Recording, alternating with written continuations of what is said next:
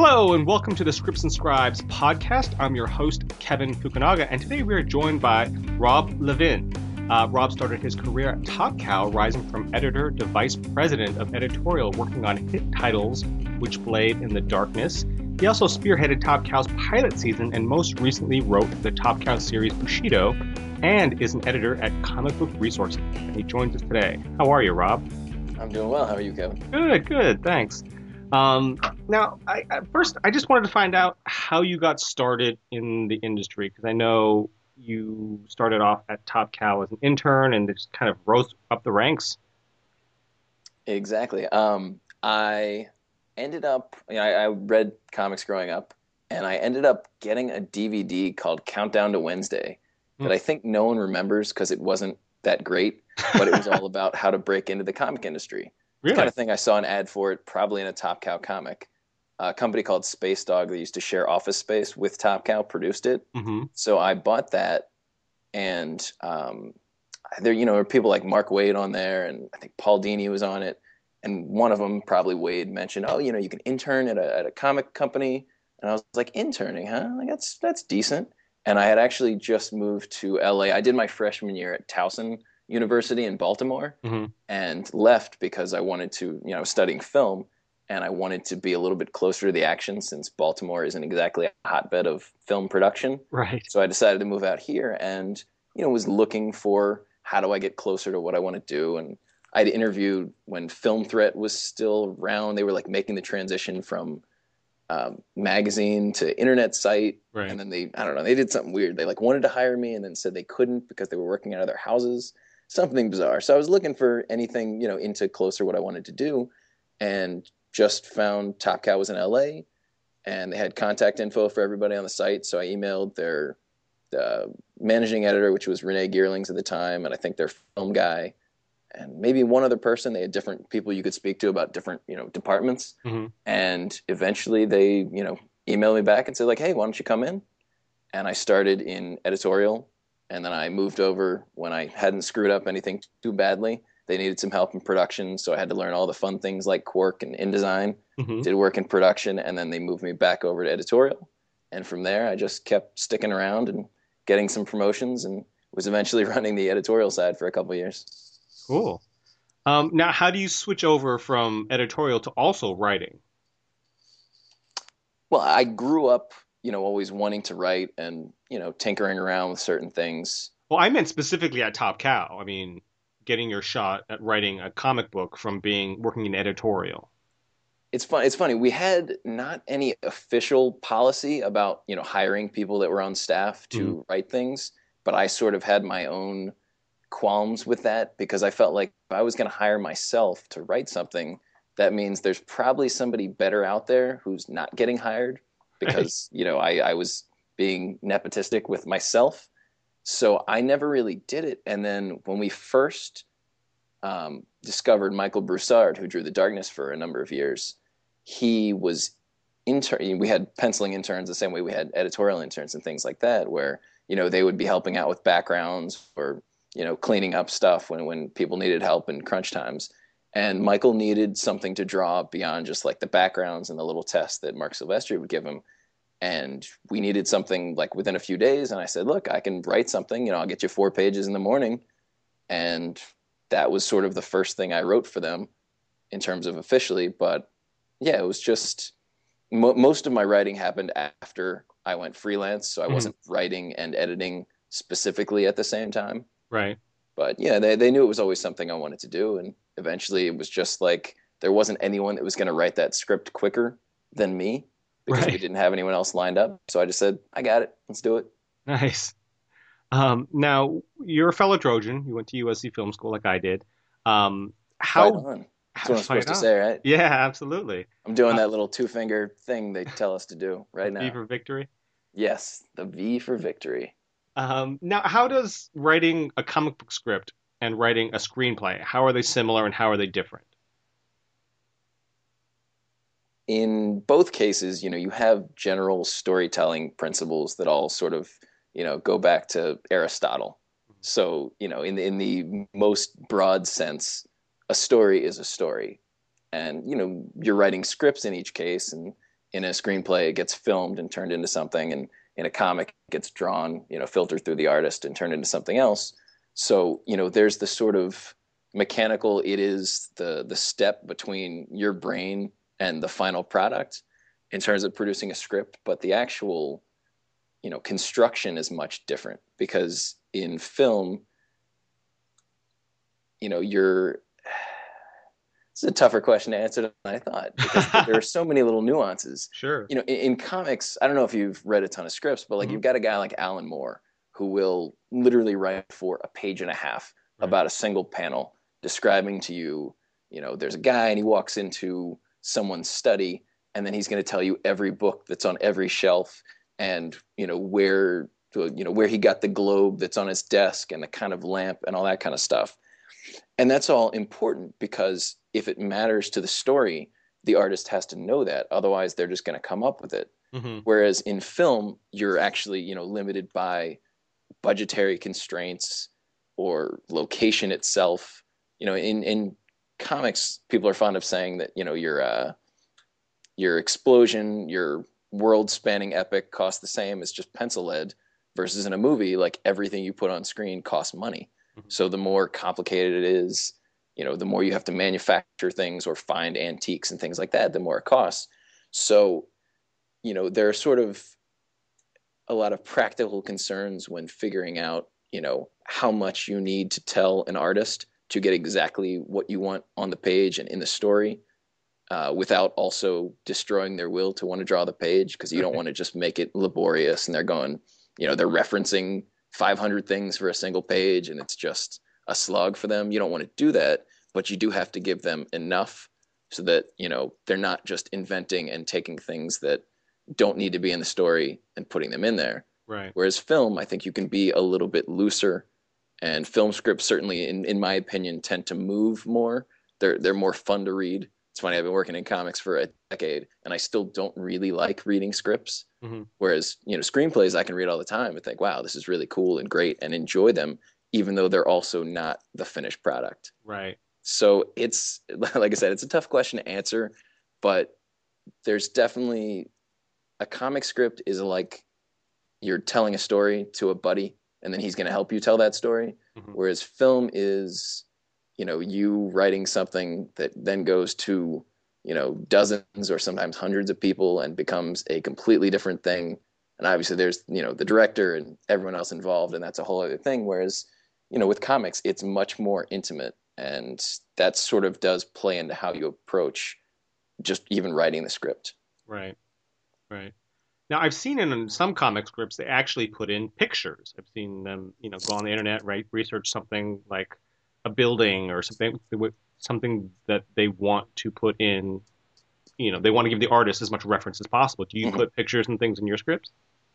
I've done both, where I've actually put the pictures in, but, you know, more often I just use a bunch of hyperlinks, which has become incredibly common. Gotcha. I remember it used to be, you know, it was all just Google this, and now people, they don't want to be lazy. Writers want to actually show the artist, you know what, we understand you're going to have to take the time to actually draw it, so what I'm going to do is show you, you know, as many angles as you need to get the gist of it, and then do some of the legwork for you, so that it, again, you don't want to weigh down the artist with so much that he doesn't feel like he's bringing anything to it. So if you over-describe everything or you over-reference things, especially if they're not essential, that's just going to make it not as fun for them. And at the end of the day, it takes a really long time to draw a comic, whereas it might only take me, you know, a day, a couple days to write a script. Mm-hmm. It's going to take them, you know, a few weeks, a month, whatever it is, to draw it. So I want to make it as fun and as inviting and also as freeing in terms of them feeling like they can bring something to it. But certainly, you know, if I need someone to be carrying a certain type of gun, be in a certain location, and it, you know, needs to look authentic, absolutely, I'll give them reference. I'll provide them with as much as I can to just say, like, here, I'm not married to this 100%, but this is what I'm thinking. If you have a better idea, let's discuss. But yeah, absolutely. References is key. Right. Now, having been an editor from, you know, at Top Cow, at Archaea, at Image, what kind of mistakes do you find a lot of newer comic book writers make? The biggest one is probably people forgetting that it's a static medium. Mm-hmm. You know, we don't have moving pictures. We have single images, you know, in each panel. And many people try to describe multiple actions. Like, you know, he opens the door, walks through, puts his keys on the counter, and, you know, takes off his jacket in one panel. And as you know, that's impossible. All right. He can do is, you know, have a foot through the door or take off his jacket or put something down. He can't do all of those things because it's physically impossible in a static image. Right. And I think that then leads to trying to figure out the pacing of a story. And that's something that, you know, even though I have been doing this for a long time, you know, been reading and writing comics for a while, it's still really tough to know if you've got that perfect balance. Like, pacing to me is the biggest issue from a creative standpoint for me, because I'm always second guessing, you know, is this the right moment to show here? Is it better to, you know, jump a moment ahead, a moment behind, or, you know, even expand a sequence by adding more of those small moments? So it's really tough. And I think that's something that can really only come from having, you know, written a few scripts and then having people draw them and really seeing, like, your choices brought to life through someone else's choices mm-hmm. will inform so much more about your writing than pretty much anything else. So I think it's really easy to fall in love with your scripts and say, like, wow, you know, I've done great work. And then you see someone draw it and you go, like, oh, I can totally see how what I wrote was either unclear or not the right thing or didn't lead to the right moment on the page. And then you sort of adjust. And right. I think some guys are great at pacing. And I think other people who are even good writers still struggle with that, you know, professional writers, not just people breaking in. Sure. No, absolutely. And sometimes it can be the artist's fault. You can write a perfect script and they'll, you know, interpret it a different way or, you know, draw it just sort of at the wrong moment. And then you have something that doesn't quite sync up with the best possible version of that, you know, page or scene or whatever. Right. Now, one of the most common and most difficult to answer questions that we get emailed or is, as an aspiring comic book writer, how do they get out there? Again, we always say it's easy for an artist to go to a convention, show their portfolio, even email pages to an editor. You can look at them, and within 10 seconds, you know if this person has talent or not. But nobody seems to want to read comic book scripts. How does an aspiring comic book writer get noticed, get read, that kind of thing? I mean, you had, I don't want to say great in, but your way of going about it, getting an internship and working your way up from ground level seems like a great thing. But a lot of aspiring comic book writers may not be able to do that, or I'm not even sure, you know, if that's even as much of an option unless they want to move to New York and intern at Marvel or something like that. I think, what do you recommend, or what do you see out there, new comic book writers coming into the business? How do they get their start? The best thing you can do is to be someone who's made a comic book. And that means finding an artist, getting them to draw your story, and then submitting, you know, that finished story, comic, whatever. It doesn't matter if it's a short story or, you know, a full-length miniseries, graphic novel, whatever. As showing that you can get something done. And also, you know, there's two things that does. And one, it shows you can finish something. You're not just going to be a guy who pitches and pitches and pitches, and then when we need you to write it, it takes you forever. Right. And secondly, it shows, you know, what an artist is going to do with your material. Like I talked about, you know, with the last question, it's really easy to, you know, write a script. It's another thing to have that script drawn and be exactly the story you want, because some of that is, you know, the artist and whether or not you have a good artist. And a lot of that is you as the writer being able to communicate your idea for the story to that artist. So, you know, no one wants to read a script. I said earlier, I really don't like reading comic scripts. They're just not, they're not meant to be, you know, reading documents. They're basically blueprints for a comic, and they're sort of, there's no flow to them, and they're just not great. And certainly, you know, newer comic book writers may not have, you know, the same flair and skill as some seasoned guys. So their scripts are going to be even harder to read. Right. And not to mention the time factor. You know, it takes 30 seconds to look at a page, maybe even less, before you know if somebody's got talent. Whereas writing, you know, you have to read a story, whether it's 6 pages or 22 or longer.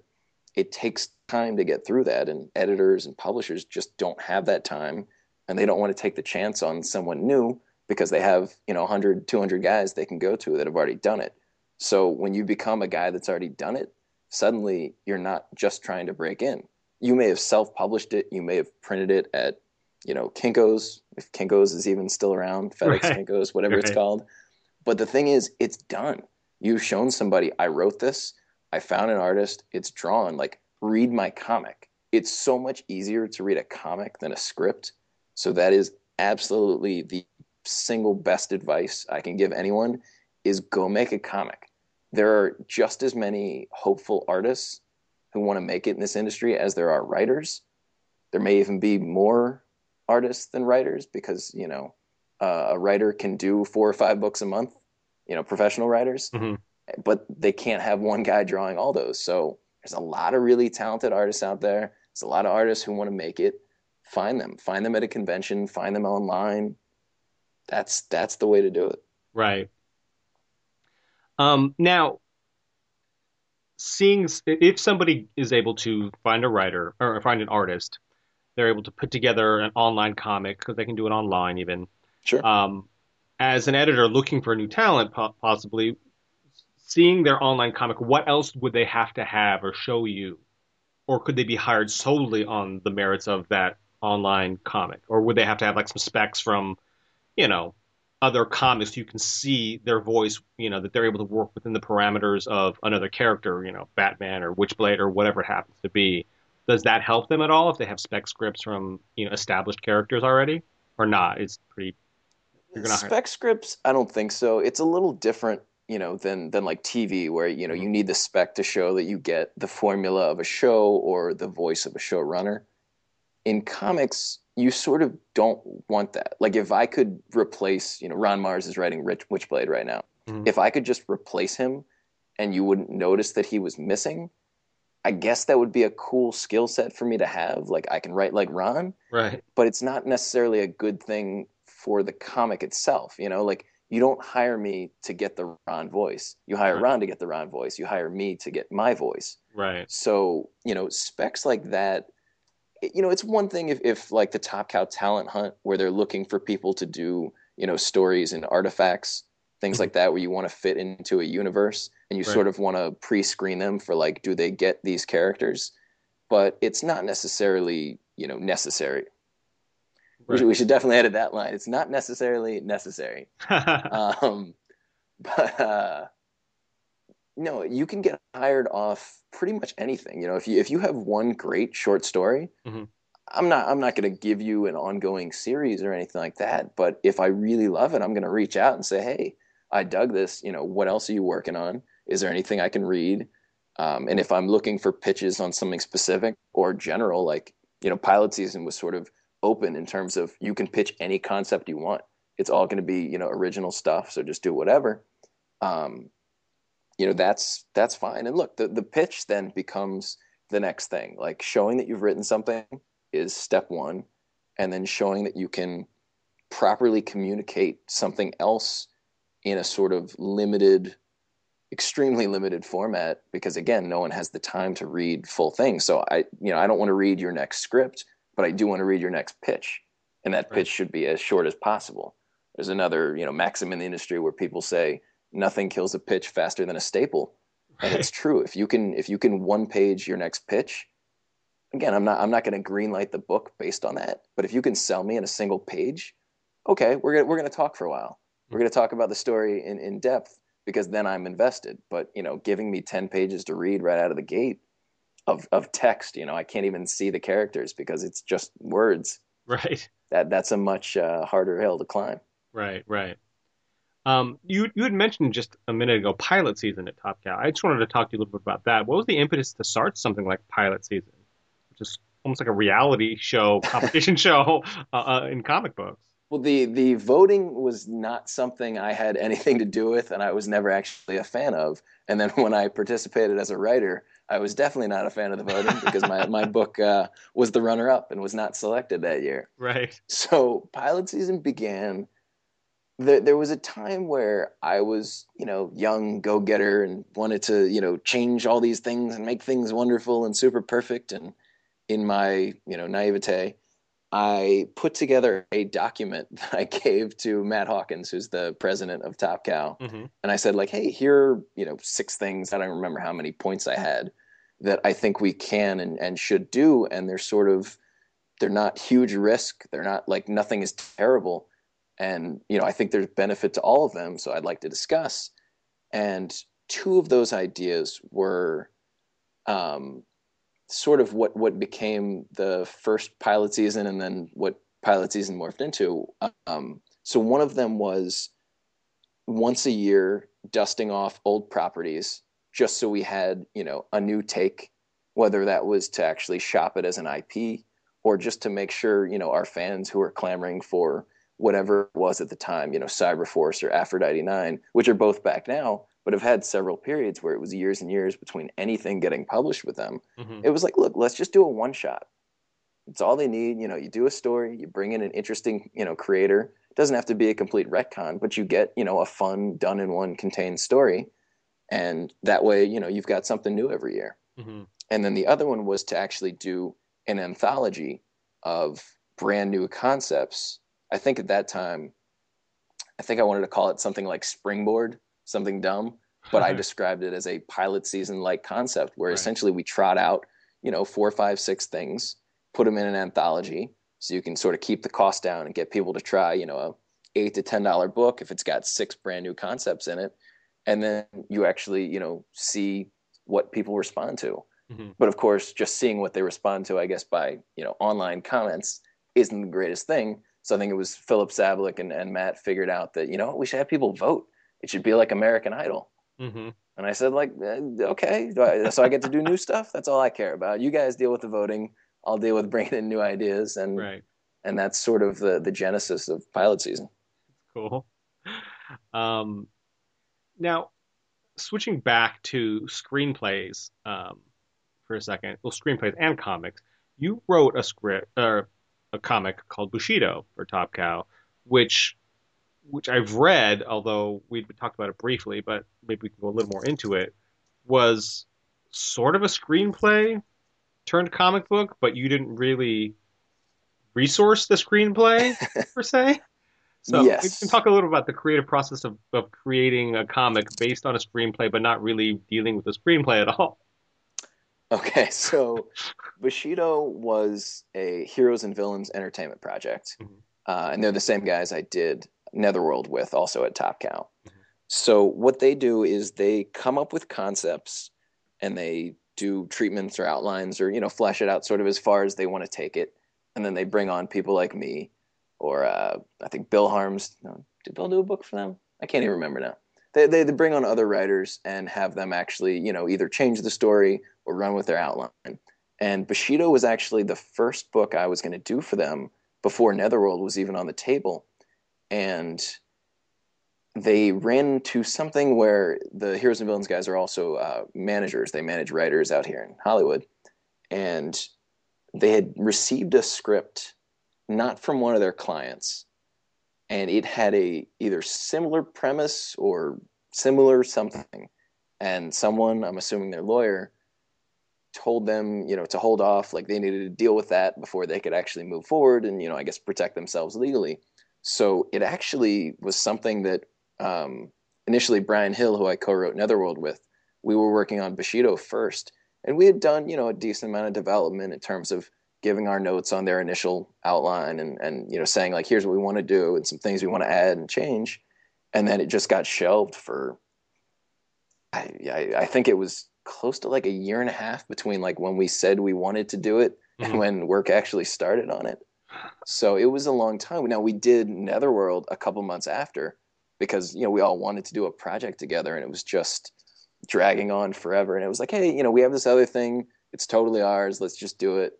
So we did Netherworld first, but yeah, so with Bushido, there was a script and I know that when we started back up again, the problems or, you know, the legalities of it all had been dealt with, but that script never entered into anything. Nothing was changed in terms of, you know, the story, take out this, take out that, don't use a name, don't use anything like that. So I, you know, when I saw the proofs on issue 1, that line was in there, you know, based on the screenplay, I think it's called Rising Sun or something like that. Mm-hmm. But that's the entirety of what I know about the script is that there was a script. Right. And it did go to the guys at one point, but it was not a point of reference for me. Mm-hmm. Their outline, their concept was what I used to write it. So I don't know how much crossover there was, but yeah, it definitely wasn't me adapting someone else's script into a comic. The comic, as far as I'm concerned, is a, you know, wholly original thing based on their idea. Right. I gotcha. So now, what do you think of the trend, you know, of some screenwriters going out and creating a comic book based on their script with the sole intent on making it more sellable as a script? Well, that's the way you phrase that, with the sole intent, mm-hmm. is the problem I have. Mm-hmm. I don't have a problem with somebody, you know, writing a screenplay, shopping it around, not getting traction and saying like, you know what, I'm going to take another run at this and I'm going to do it as a comic, mm-hmm. because, you know, I want this story to be out there, period. Or I'm having a hard time showing people, you know, this complicated world I've come up with. Right. You know, there's a lot of sci-fi scripts I think could probably use that comic boost just to show people like, this is what we're going for. Right. You know, it's not easy of the world. Yeah. Right. Yeah. It's not easy for a lot of writers. Most writers I know can't draw. There's some people that are blessed and, you know, more power to them, but I can't draw whatsoever. Right. And, you know, I can scour the internet and find, you know, so-so reference for various things, but there's nothing quite like getting a really brilliant artist to bring your vision to life and to show people, this is what I'm about. This is what this story is about. You know, now do you get it? Visuals are very powerful. The mm-hmm. same way you can find an artist quicker than you can find a writer because it's just easier to spot. If that's the difference between someone getting your script and then just going like, it seems a little, you know, weird or clunky or whatever reason they pass, right, then I'm okay with it as long as there is, you know, care and consideration for it being a comic and not just storyboards. There right. are a lot of companies that have come and gone and some that are still around today that just do that. They print, you know, quote unquote storyboards, but they're, you know, disguised as comics, and that I'm not a fan of. Right. I think, you know, it's disrespectful to readers. It's disrespectful to, you know, creators if you're not the one doing it yourself. Hiring an artist to come on and just, you know, help you draw your movie just so you can make money, and you don't really care about the comic, that's not cool. And everybody sort of preempts that with, oh, you know, we're really comics guys and, you know, we love this. And sometimes it's true. You know, that's cool, but right. most of the time, and I think it's pretty obvious, you can tell, most of the time that's not the case. They're just, you know, using comics to make money because they've seen it's a nice stepping stone. You know, there's a lot of comics being adapted. There's a lot of comic movies succeeding at the box office, so they want to get in on that action. And I think that's what I have an issue with. I have no problem with somebody saying, I really want this story out there. I want it to have a life. And, you know, I'm going to try 6 different ways to get it out there. That's right. Cool. Right. What's your favorite comic book property that's been adapted to film or television? Now, there's a chance that I haven't actually seen whatever my favorite is, because I will have you know that I only just a few months ago caught up on the Marvel movies, but I'm not caught up in the sense that you might think. I've seen all of the first ones. So I've seen Iron Man twice. I've seen Hulk, and I just watched for the first time Captain America and Thor, but I still have not watched The Avengers because I'm that up to date on my what? Movies. Really? I am. Oh, I am the change, worst. I am the worst consumer of media in a timely fashion. But you're in both of these industries. What is this? Believe me. Look, and working for CBR, you know, I have plenty of this stuff, you know, spoiled for me, and I hate spoilers. But I just. You know, for me, I'm not about chasing whatever's hot or, you know, trying to be their opening weekend or anything like that. Like, I just want good stories. So, right. you know, if I watch something from the 50s tomorrow, that's fine. You know, whether it's the first time I've seen it or the 10th. So I, you know, I don't need to see The Avengers today. Like, I just want good stories, period. Avengers is really good, though. Well, I'm told it's great, but here's the other thing. like a completist, comic book mentality that I have, I wanted to see everything in order. So I had seen Iron Man and I had seen Hulk when they came out, but then I didn't want to, not see Cap and Thor, which I missed because they came out during the summer and I was busy or, whatever the reason. Right. And then, it's sort of like, okay, well, it's been long enough. Now I want to watch all of them. And it's just the investment and the time. And, it's easier to watch random Seinfeld reruns than it is to watch, 8 hours of Marvel movies. That's true. That's true. But sorry, I completely forgot your question because my favorite comic book adaptation, film or television, of the ones you happen to have seen. Of the few I've seen, right?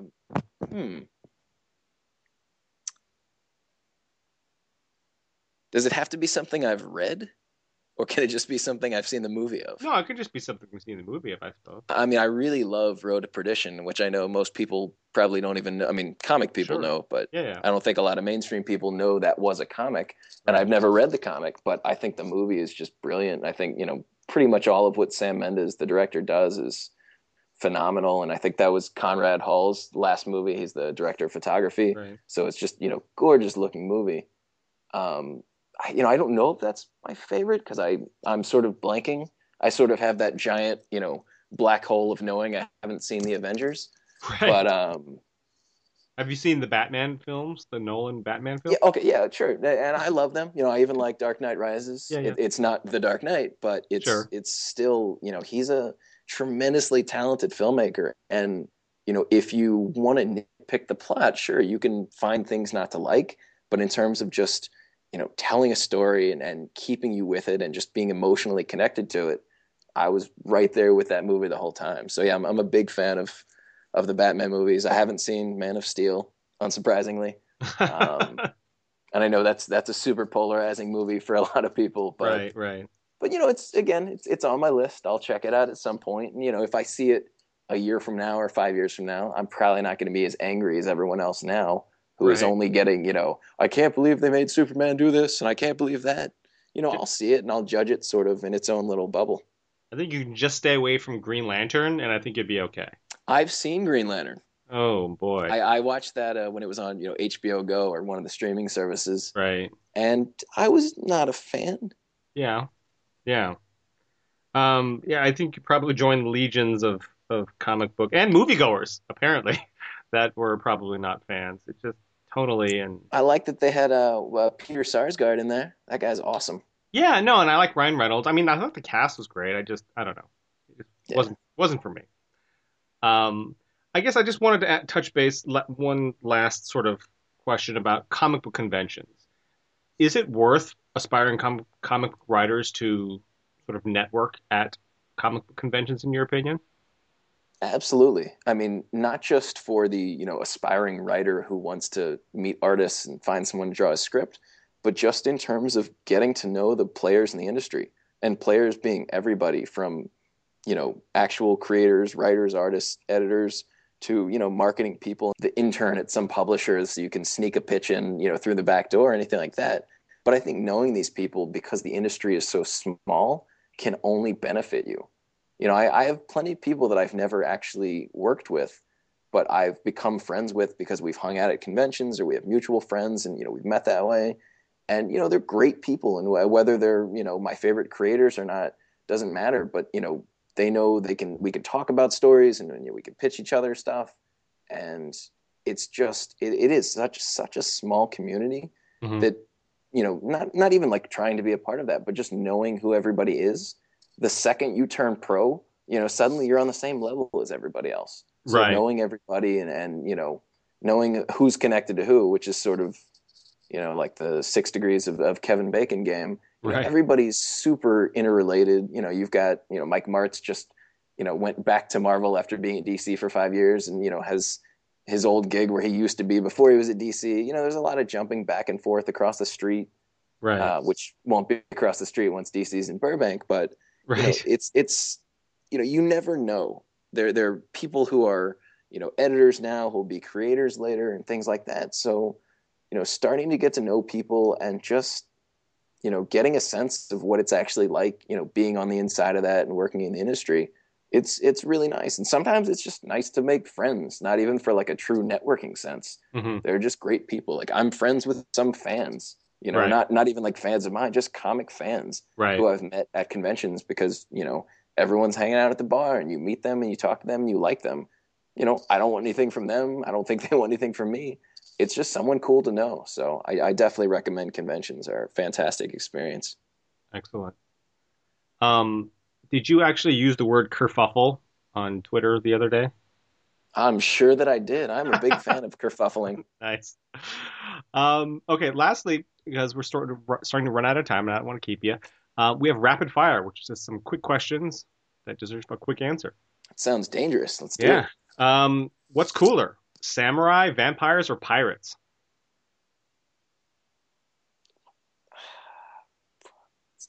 I mean, vampire samurai are the coolest when you combine them. When a samurai is bitten and becomes a vampire, vampire samurai. I'll take it. Which person is more tragic? Rob Stark from Game of Thrones or Rob Ford, the mayor of Toronto? I have not seen or read Game of Thrones, so I will go with Rob Ford, mayor of Toronto. Are you kidding me? You have to see Game of Thrones or read it. They're brilliant. It's brilliant. Anyway. I am told both are amazing, and I keep meaning to, but there's so many things, you know? It's like, do I watch True Detective? Do I start watching that now? Or try and watch 3 seasons of Game of Thrones before season 4 comes out? I gotta tell you, with Game of Thrones, if you start watching it, you probably won't stop. It's one of those things that it's one of the binge viewing, it will just happen. It's really, really brilliant. All right, I'll give it a shot. Your favorite Hawk? Dominique Wilkins or Mookie Blaylock? And I'm just kidding. I just wanted to say Mookie Blaylock, but who's your favorite Hawk? I mean, Dominique is you know, probably all time, but I always like Steve Smith from the 90s teams. Yeah. Yeah, it's great. Best comic of the year last year that you read? that I read? Mm-hmm. Again, just like movies, I am not current. Yeah. I'll go with whatever Lock and Key series was out last year. Okay. Which, yeah, I guess it just wrapped up last year. Yeah, Lock and Key to me is just, I have to call it an achievement. It's just a startlingly good book that, you know, those two guys, Joe Hill and Gabriel Hernandez, are so in control of the medium and their story. It's frustrating as a creator to just read it and go like, wow. Right. They just deliver all the time, and it's so good. And it feels effortless. Like, as a reader, I'm not like picking at the seam, or reader, editor, creator, whatever you want to call it. Right. I'm not picking at the seams of it to try and go like, how? I'm just sort of like slack-jawed and reading in amazement and then getting angry that nothing I do is anywhere close to that good. So Lock and Key is fantastic. If anyone hasn't read it, pick it up. And lastly, best burrito in Los Angeles. Oh, wow. You're a burrito connoisseur. I am a burrito connoisseur. What's the best I haven't tried the Burrito Box automated burrito machine, but wait, I plan. What is that? Wait. Step back. What is the burrito automated machine?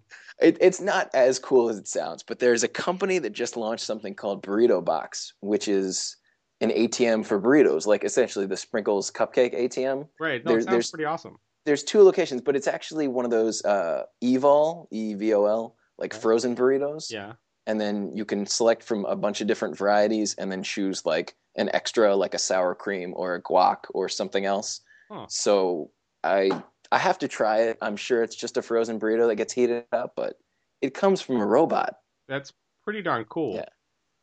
Yeah. Best burrito. I'm sure it's some taco cart that I haven't been to, but in terms of like the chains, I like Freebirds a lot. They have a lot of great fresh flavors. Yeah. And I never have a bad experience there. So, okay. I mean, how can you go wrong with a burrito? Is there a bad burrito in LA? I had a burrito at a gas station one time that had like pebbles or something in it. It was pretty bad. But other than that, yeah, probably not. Yeah, well, let me give you one more gas station food piece of advice is don't buy the sushi. I didn't do that. Are you speaking from personal experience? No, but I know some people.